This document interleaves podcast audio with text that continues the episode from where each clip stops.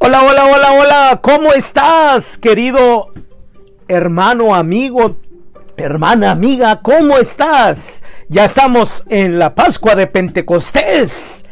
Hace ocho días esta gran fiesta nos cimbró. Yo estaba compartiendo con la red lo que fue sábado y domingo, la red aquí de Estados Unidos.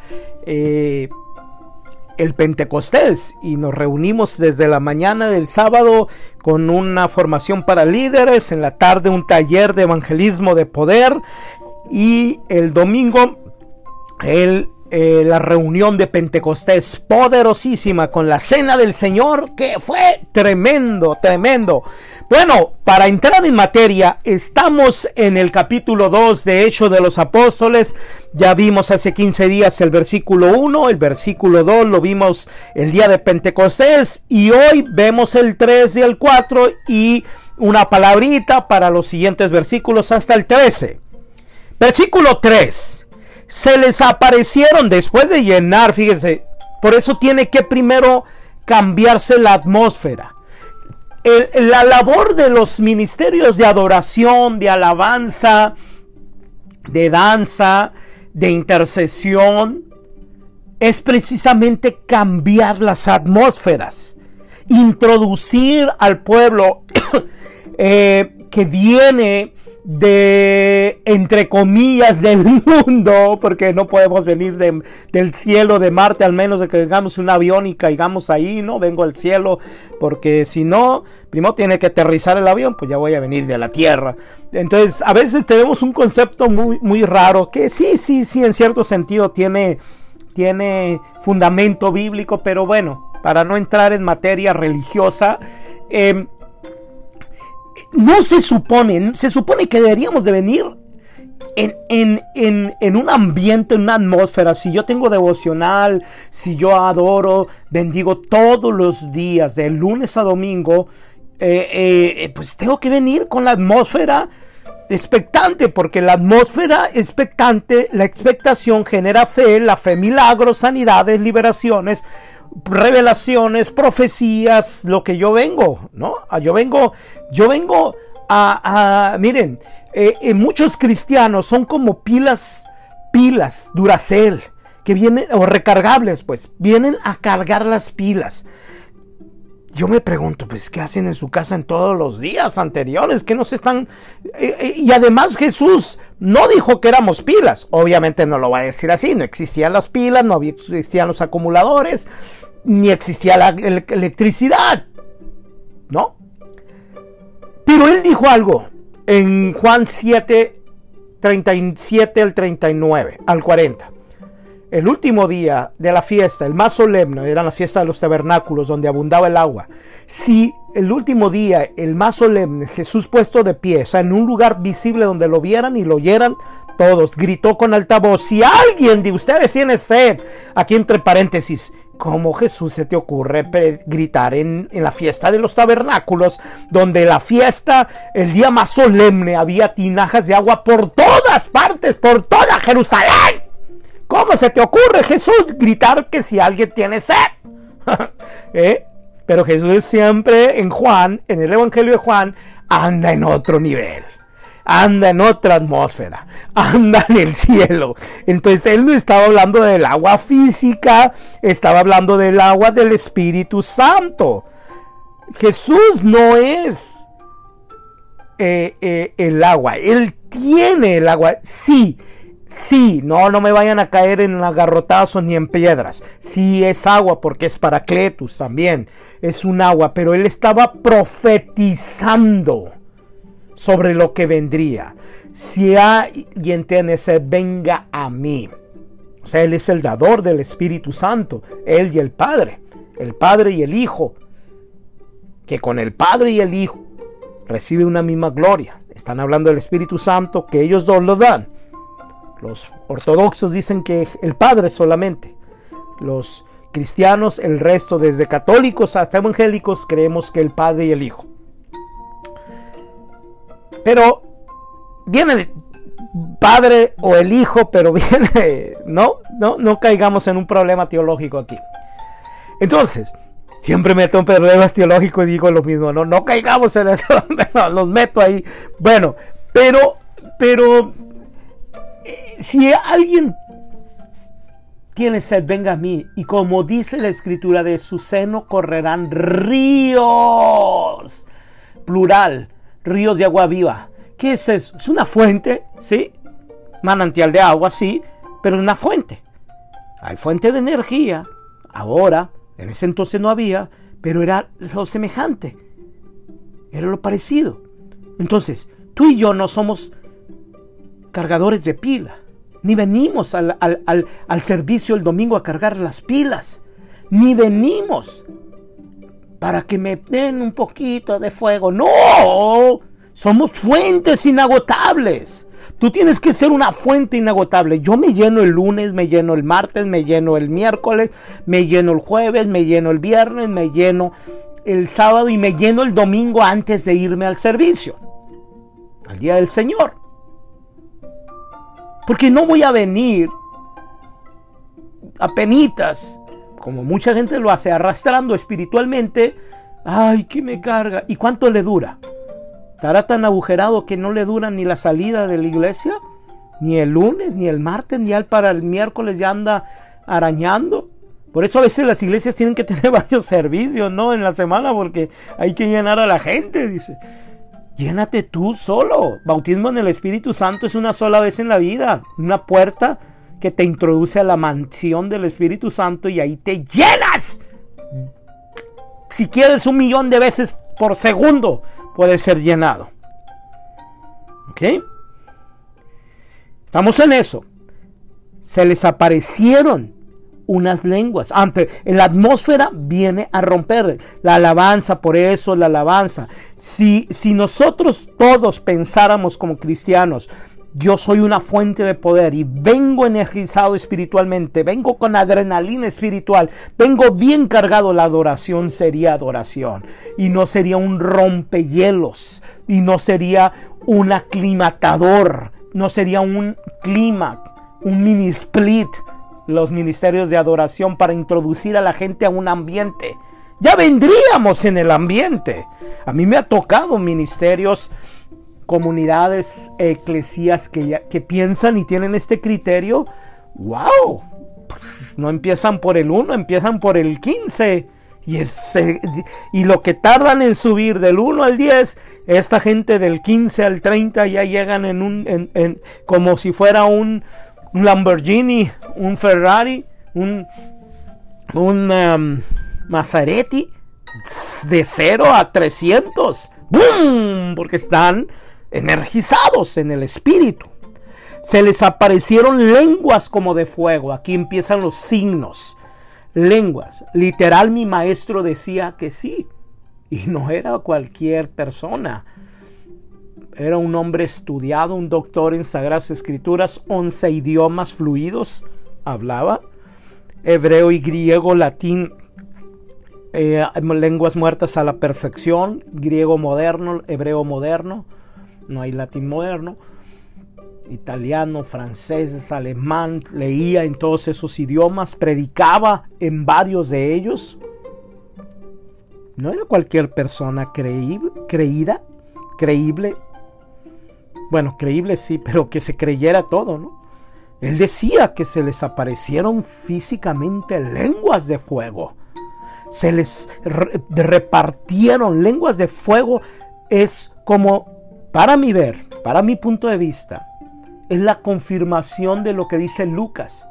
Cuando Juan el Bautista lo ve, este es el que bautizará en Espíritu Santo y fuego. Hay dos bautismos, de agua, de, de, espíritus, bueno, tres.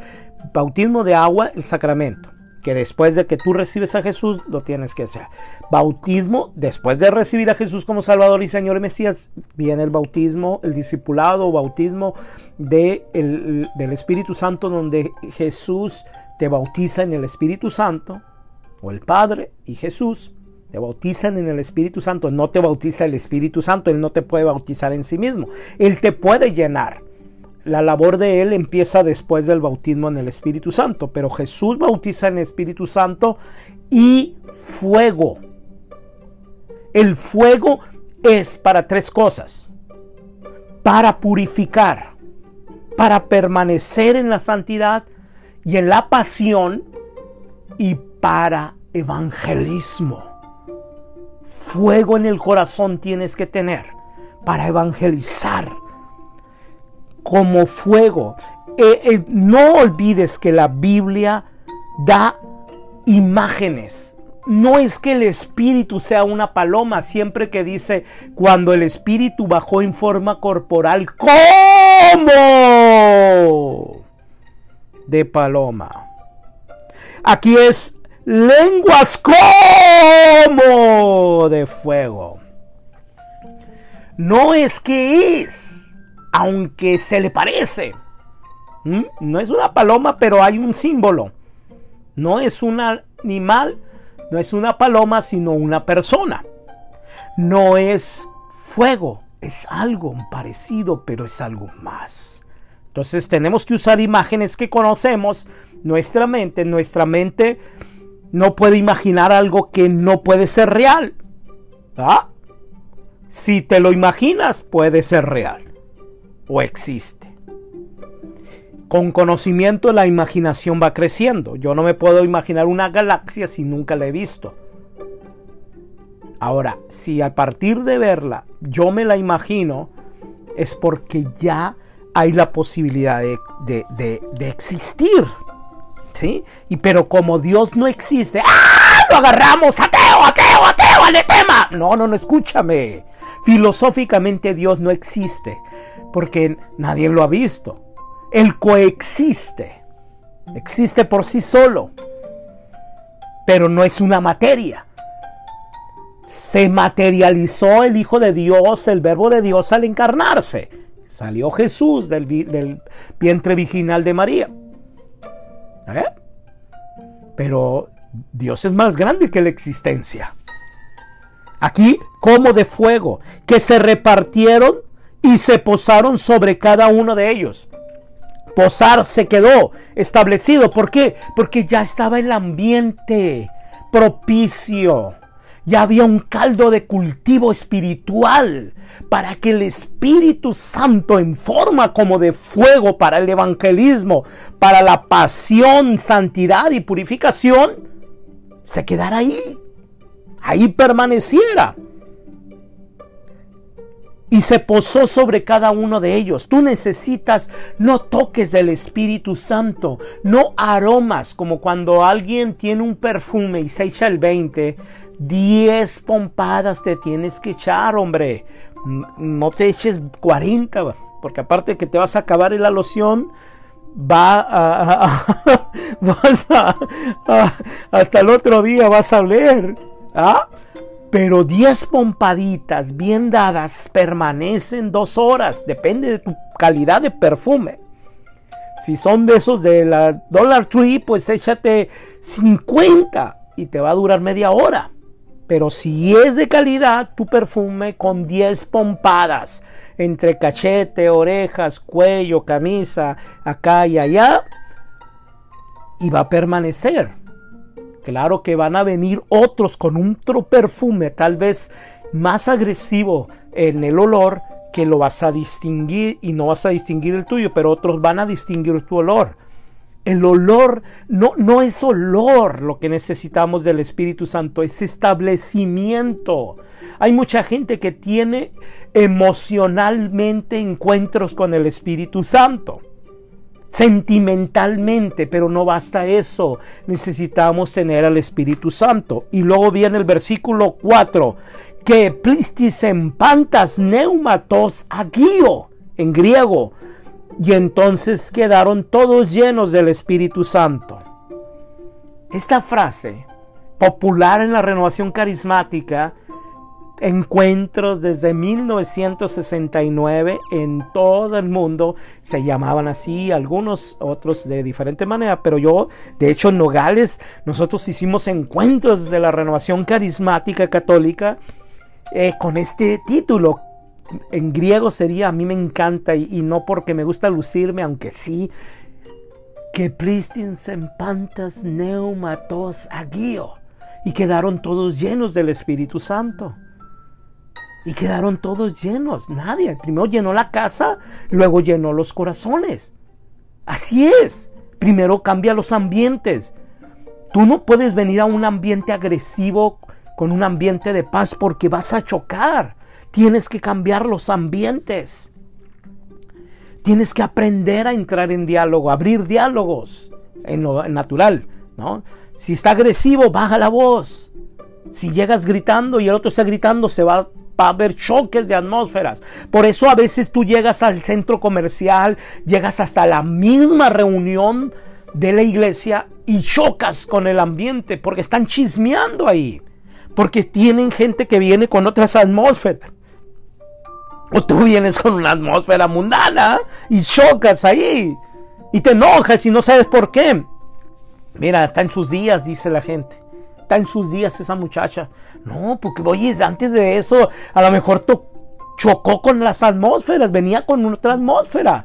Por eso, por eso, si se fijan que en plistis en pantas neumatos aguio está unida al hablar en diversas lenguas. Porque el maravilloso don de lenguas, como le llaman. Yo no le llamo don de lenguas y ahorita te explico. O le llamo sí, pero no, el don de lenguas. Está unido al que eplistins en pantas neumatos, porque las lenguas son cambia atmósferas. De tu casa a la iglesia, ven orando en lenguas. De tu casa al, centro comercial, a tu trabajo, a donde quieras que vayas, que sabes que va a haber una atmósfera diferente o que no sabes por sí, sí, ve orando en lenguas, porque esto va a cambiar realidades. Yo no le llamo don, pero sí, porque es un don, y la Biblia lo dice, pero es como el español, el inglés, el francés, el alemán. Te, voy a cerrar. No, no, perdón. Regreso. Te voy a exhortar sensacionista que no crees o que crees más que eres de los que dicen, no, el amor es lo más grande, que ni amor tienes y ni dones tienes, entonces estás mal. Estás mal, pues casi toda la gente que dice el amor es lo más importante eh, es porque se pueden escudar. Porque no tienen amor, no tienen carisma, no tienen amor, porque no se han abierto al Espíritu Santo. Óyeme, si no, no recibes un don pequeño, ¿cómo vas a recibir el don más grande? que da el Espíritu Santo, que es el amor. El don más grande que da eh, eh, el Padre fue Jesús y el don más grande que da Jesús es el don del Espíritu Santo. Y el don más grande que da el Espíritu Santo es el amor. Bueno, si no puedes recibir, no tienes el don más sencillo, no es el menor. No sé quién les dijo, cachetada. Para aquellos que dicen que es un don tan insignificante, insignificante serás tú, pero no el don de lenguas. El don de lengua no es insignificante. Es un idioma con el que tú te vas a relacionar en el reino. Para ti, ¿qué es el español si hablas español? Para ti, ¿qué es el inglés si hablas inglés? Para ti, ¿qué son los idiomas si hablas varios idiomas? Es algo insignificante. Ay, ve a Estados Unidos, ve a Alemania de viaje. No sé alemán. Es insignificante, no sirve de nada. ¡Ah, ah! Te van a, quedar sin comer porque no sabes ni decir has o leg Quiero un hot dog. No vas a, vas a terminar diciendo siempre confía en donas, en donas, en donas, porque no sabes comunicarte. O vas a andar a hablar como mudito. ¿Cómo vas a hablar en el reino de los cielos? Es equivalente a un idioma. ¿Será importante? Uf, tan importante como el español, el francés, el inglés, el alemán, para un alemán, un francés, un inglés y un americano y un mexicano. ¿Eh? Por eso que plissins en pantas neumatos o quedaron todos llenos del Espíritu Santo. ¿Estás enojado? No estoy enojado. Simplemente me da coraje. Porque la gente no cree en los dones y sale con cada, perdón, tontería. Iba a decir otra palabra, pero me detuvo el Espíritu Santo. Sale con cada tontería expresando. Yo sé que eres anticarismático, entonces eres anti-Espíritu Santo. Es como si dijeras, eh, te quiero a ti Espíritu Santo, pero no entres. Porque el Espíritu Santo entra con dones y regalos y carisma. Y si tú no recibes el, el, don, el carisma del Espíritu Santo, no lo recibes a Él. Es ilógico, teológicamente ilógico, prácticamente ilógicamente y ilógico. Es que sí oro, pero oro en, silencio. Pues es lo mismo que, a ver, o sea, yo sí hablo español, pero hablo para mí mismo. ¿Qué pensarías? Yo sí hablo español, pero hablo para Dios. Ah, pues te vas a quedar sola, sin relaciones, sin nada, aquí. Espero que se haya entendido. Y entonces quedaron todos llenos del Espíritu Santo y se pusieron a hablar en otras lenguas, dice otra versión, en diversas lenguas, según el Espíritu les concedía expresarse. Eso es del Espíritu. Si no aceptas el don de lenguas o el idioma en lenguas, te estás privando según el Espíritu les concede expresarse. O sea, estás negando el Espíritu Santo. ¿Sabes que Yo te quiero a ti, pero no quiero tus, la clásica, ¿no? No quiero tus dones, tus regalos. Pregúntale a una mujer del marido. Te quiero a ti, amor, pero no me regales nada. Nunca me des nada, ni flores, ni chocolates, ni ropa, ni carros, ni accesorios, nada. Mujer que te lo crea. No quiero a él y lo quiero con sus regalos y quiero con su dinero y todas sus expresiones. Obvio. Igual hombres. No, ni yo soy macho, no me gustan los regalos y... ¿Cómo no? Que su mamá se lo crea. Residían en Jerusalén por aquel momento, por aquel instante, por aquella fiesta, hombres piadosos venidos de todas las naciones que hay bajo el cielo. Miren, uno es la glosalalia y otro es la xenoglosia. La glosalalia es hablar diversas lenguas el don de lenguas, para comunicarte, para hablar en el Espíritu. Pero en el versículo 5 empieza ya la xenoglosia, que es hablar lenguas extranjeras. Yo tuve este, este, esta, tengo este don porque algunas veces me ha tocado entender idiomas. Por ejemplo, en 1995, en mi graduación del Instituto de Pastoral Bíblica y, del Instituto de Sagradas Escrituras y de las Escuelas Bíblicas del Espíritu Santo, de tres institutos, me gradué después de estar cinco años ahí, cuatro años ahí, estudiando. Tengo diplomados en esos tres institutos. Y me fui de misiones. Y se me ocurre, éramos 15, se me ocurre decir, yo quiero una experiencia fuerte. Y por eso cuiden lo que hablan. Y el encargado dijo, bueno, te iba a mandar, iba a ser un equipo de tres, porque somos 15, de dos en dos, y uno de tres, pero a de siete, de dos, y a ti te mando solo. My God. Y me mandó solo. Al lugar más recóndito, San Andrés Ocotepec, en Chiapas. Escuchaba detrás de la sierra, de la selva, todavía los cañonazos y las metralletazos de los zapatistas. Y ahí estuve en ese pueblo, en un volcán de agua ya metido, las nubes estaban abajo, las montañas donde estaba yo arriba. Y no hablaban español casi. El que llevaba el traductor hablaba mejor yo chino que el español. Y no sé hablar chino. Pero el espíritu invadió. Una semana estuve ahí. Terminaba hablando español yo. Ellos me entendían. Cuando prediqué el Evangelio y les dije, ¿quieren recibir a Jesús como su Salvador y Señor y Mesías? ¡Oh! gritaron todos. Mujeres y hombres separados. De un lado estaban los hombres, de otro lado las mujeres. Hijo quiere decir sí. Yo los entendía. Yo no aprendí a hablar soque, ellos no aprendieron a hablar español, pero nos entendíamos y no a señas, sino yo les hablaba en español y me entendían. Y el traductor pues tuvo que, lo tuve que parar, mejor le dije, mejor confundes más a la gente. Ah, ok, dijo, eso sí lo entendió. Entonces, eso, eso ocurre. Es lo que pasó aquí. Había, había hombres venidos de todas partes. Y cada uno, versículo 8, de nosotros le oíamos en nuestra propia lengua nativa.